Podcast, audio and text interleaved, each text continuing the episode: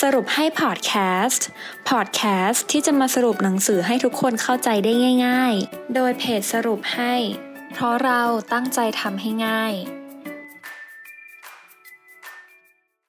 สวัสดีค่ะ ยินดีต้อนรับสู่สรุปให้พอดแคสต์นะคะ ในวันนี้นะคะ มินก็จะมาสรุปหนังสือที่ชื่อว่า วิชาวางแผนการทำงาน สิ่งสำคัญที่ไม่มีใครเคยสอนเนาะมินคิดว่า เออหนังสือเล่มนี้นะคะ เหมาะกับ อืมทุกคนดีกว่าที่ที่ทำงานอยู่หรือว่าวัยทำงานนะคะแล้วก็ต้องการที่จะวางแผนการทำงานของตัวเองเนี่ย ให้มีระบบเป็นระเบียบ แล้วก็แบบมีแบบแผน มากขึ้นเหมือนจะอาจจะช่วยประหยัดเวลาให้เรา สำหรับมินคิดว่าสิ่งที่ทุกคนจะได้จากพอดแคสต์ในตอนนี้นะคะ มันก็คือตามชื่อหนังสือเลยค่ะ เป็นวิธีการวางแผนการทำงานเนาะเพื่อที่จะให้ทุกคนเนี่ยสามารถจัดการงานต่างๆ ได้อย่างรวดเร็ว แล้วก็ให้เราเนี่ยค่ะสร้างรูปแบบการทำงานที่ดี เพื่อช่วยให้เรารักษา จังหวะการทำงานของตัวเองได้ และก็นำไปสู่การสร้างผลลัพธ์ที่ดีนั่นเองค่ะ เพราะว่าจริง ๆ แล้วเนี่ยงานทุกงานที่เราทำนะคะ เขาก็จะมีพื้นฐาน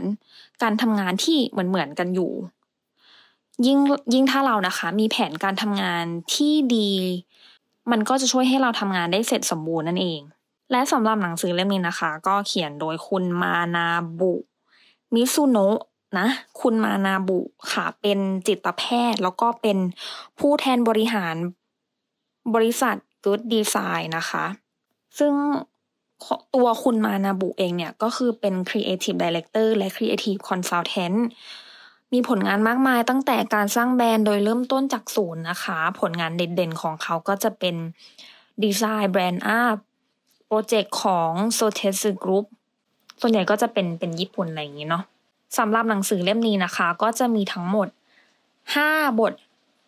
ด้วยกันเนาะเดี๋ยวมินก็จะค่อยๆ สรุปให้ฟังทีละบทนะคะ ว่าเราเนี่ยจะวางแผนการทำงานยังไง ให้เราทำงานได้ราบรื่นมากขึ้นนะคะ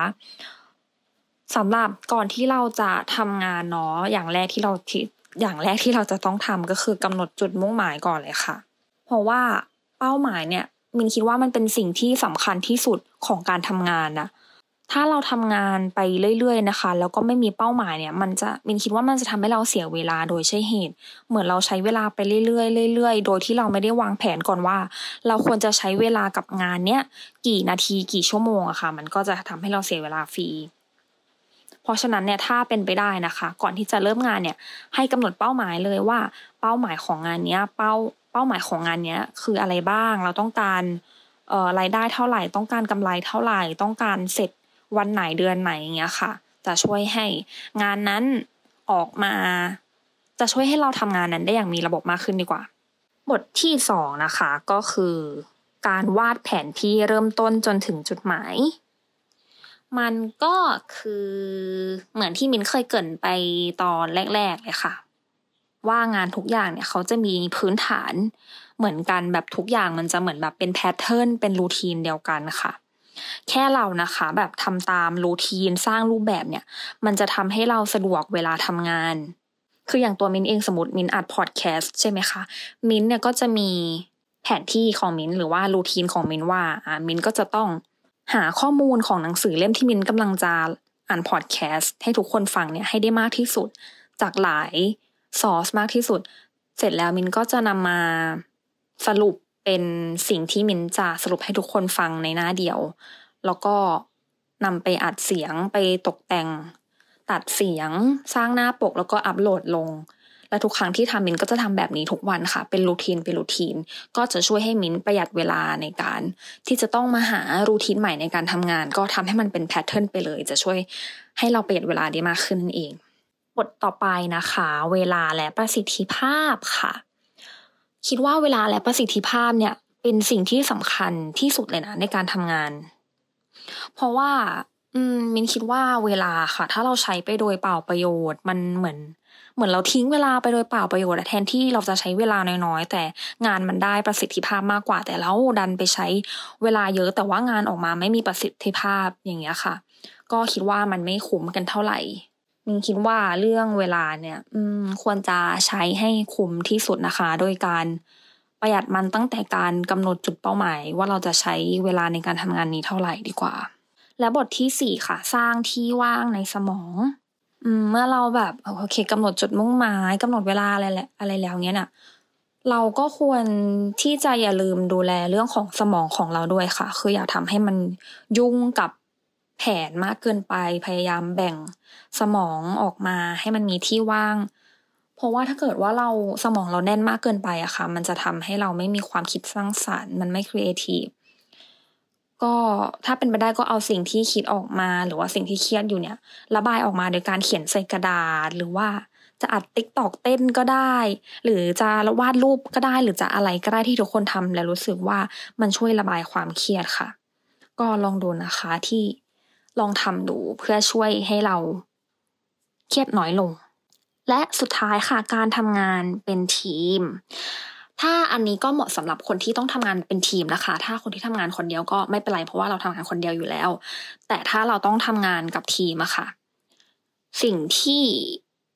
ทุกคนเนี่ยควรจะทำเลยก็คือสร้างความสัมพันธ์ในทีม และที่สำคัญที่สุดเลยคือการสื่อสารให้เข้าใจซึ่งกันและกันค่ะ ทุกคนในทีมเนี่ยต้องมีการสื่อสาร ที่สื่อสารแล้วทุกคนเข้าใจ ซึ่งกันและกัน เพราะว่าถ้าสื่อสารผิดขึ้นมาแล้วทำงานผิดค่ะ ก็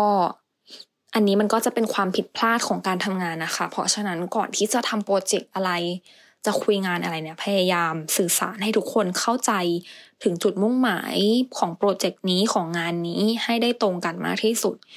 เพื่อที่จะลด พื่อที่จะลดความผิดพลาดของงานนั่นเองค่ะ ก็สรุปรวมอีกทีนะคะสำหรับวิชาวางแผนการทำงานสิ่งสำคัญที่ไม่มีใครเคยสอนเนี่ย อย่างแรกที่เราต้องทำเลยเนาะก็คือกำหนดเป้าหมาย นั่นเองค่ะว่างานเนี้ยเราต้องการที่จะทำเสร็จเมื่อไหร่แล้วก็เอ่อได้กำหนดกำไรเท่าไหร่รายได้เท่าไหร่อย่างเงี้ยนะคะแล้วก็ให้เราเนี่ยวาดแผนที่ ให้ทำงานของเราเนี่ยเป็นรูทีนทุกๆวันที่เราทำเนี่ยค่ะ มันจะได้ไม่เอ่อมันจะได้ทำงานให้อย่างเป็นราบลื่นแล้วก็ไม่สะดุดนั่นเอง แล้วก็ใช้เวลาให้คุ้มค่าค่ะงานที่ออกมา มันก็จะมีประสิทธิภาพ และอย่าลืมผ่อนคลายความเครียดของตัวเองนะคะ ด้วยการทำสิ่งที่ชอบ ก็ขอให้ทุกคนนะคะทำงานออกมาอย่างมีประสิทธิภาพแล้วก็ ใช้เวลาได้อย่างคุ้มค่าในการทำงานค่ะ หวังว่าจะได้ประโยชน์จากพอดแคสต์ในตอนนี้พบกันตอนหน้าสวัสดีค่ะ ติดตามสรุปให้ได้ที่ Facebook, YouTube และ b ล็อกดิค่ะ เพราะเราตั้งใจทำให้ง่าย